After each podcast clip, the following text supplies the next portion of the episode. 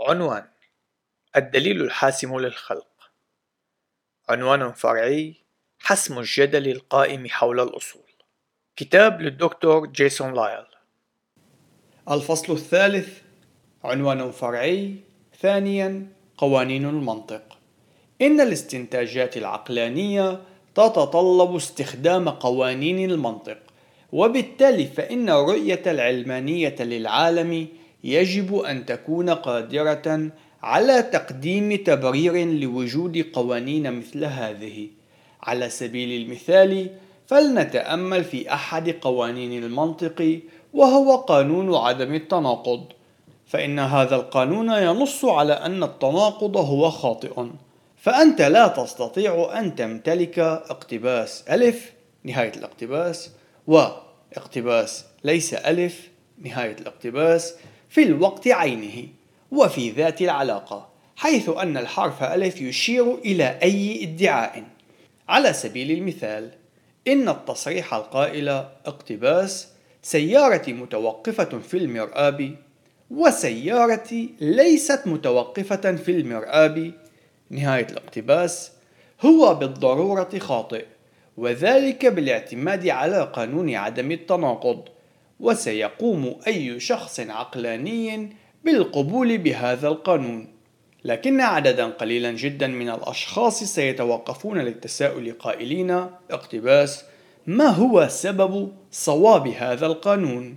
ما هو سبب وجود قانون لعدم التناقض أو بالأحرى لماذا يوجد أي قانون من قوانين التفكير المنطقي؟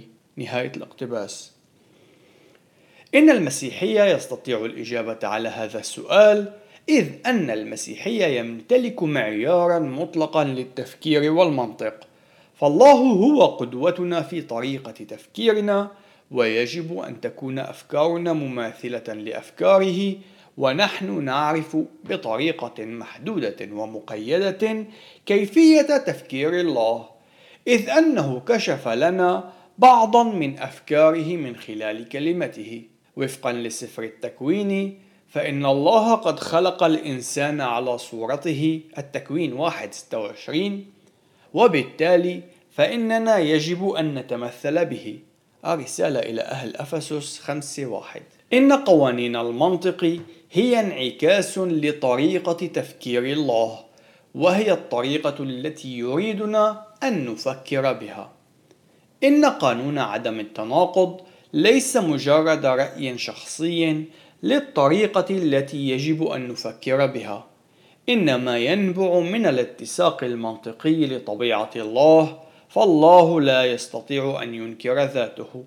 الرسالة الثانية التي مثاوس 2:13 والحقيقة هي كامنة في الله.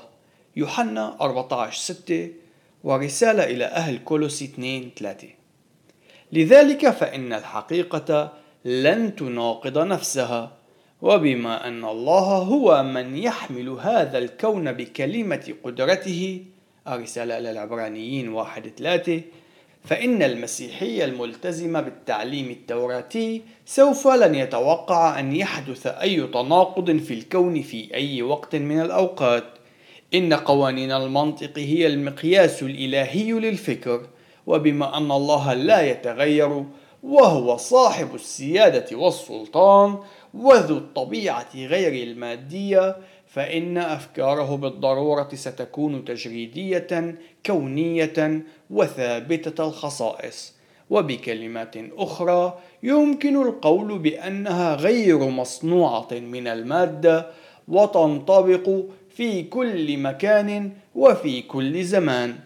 إن قوانين المنطق مرهونة بطبيعة الله غير المتغيرة وهي من الشروط المسبقة للقيام باستنتاجات منطقية. وبالتالي فإن الاستنتاجات المنطقية ستكون مستحيلة دون وجود الإله الذي يقدمه الكتاب المقدس. إن قوانين المنطق تحمل معنى في ضوء الرؤية المسيحية للعالم. لكن الرؤى الأخرى للعالم غير قادرة على تقديم تبرير لها.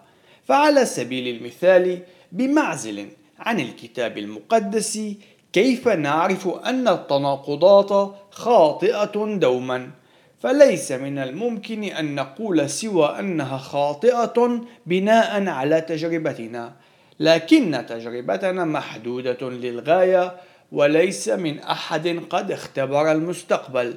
فإن قام شخص ما بالتأكيد على أنه قد وجد متناقضين صحيحين معا فإن الشخص غير المسيحي ليس لديه الأساس ليرفض مثل هذا القول.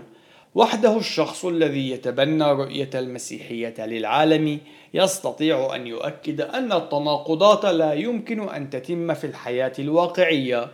ووحده المسيحي لديه أساسات لقانون عدم التناقض أو قوانين المنطق بشكل إجمالي.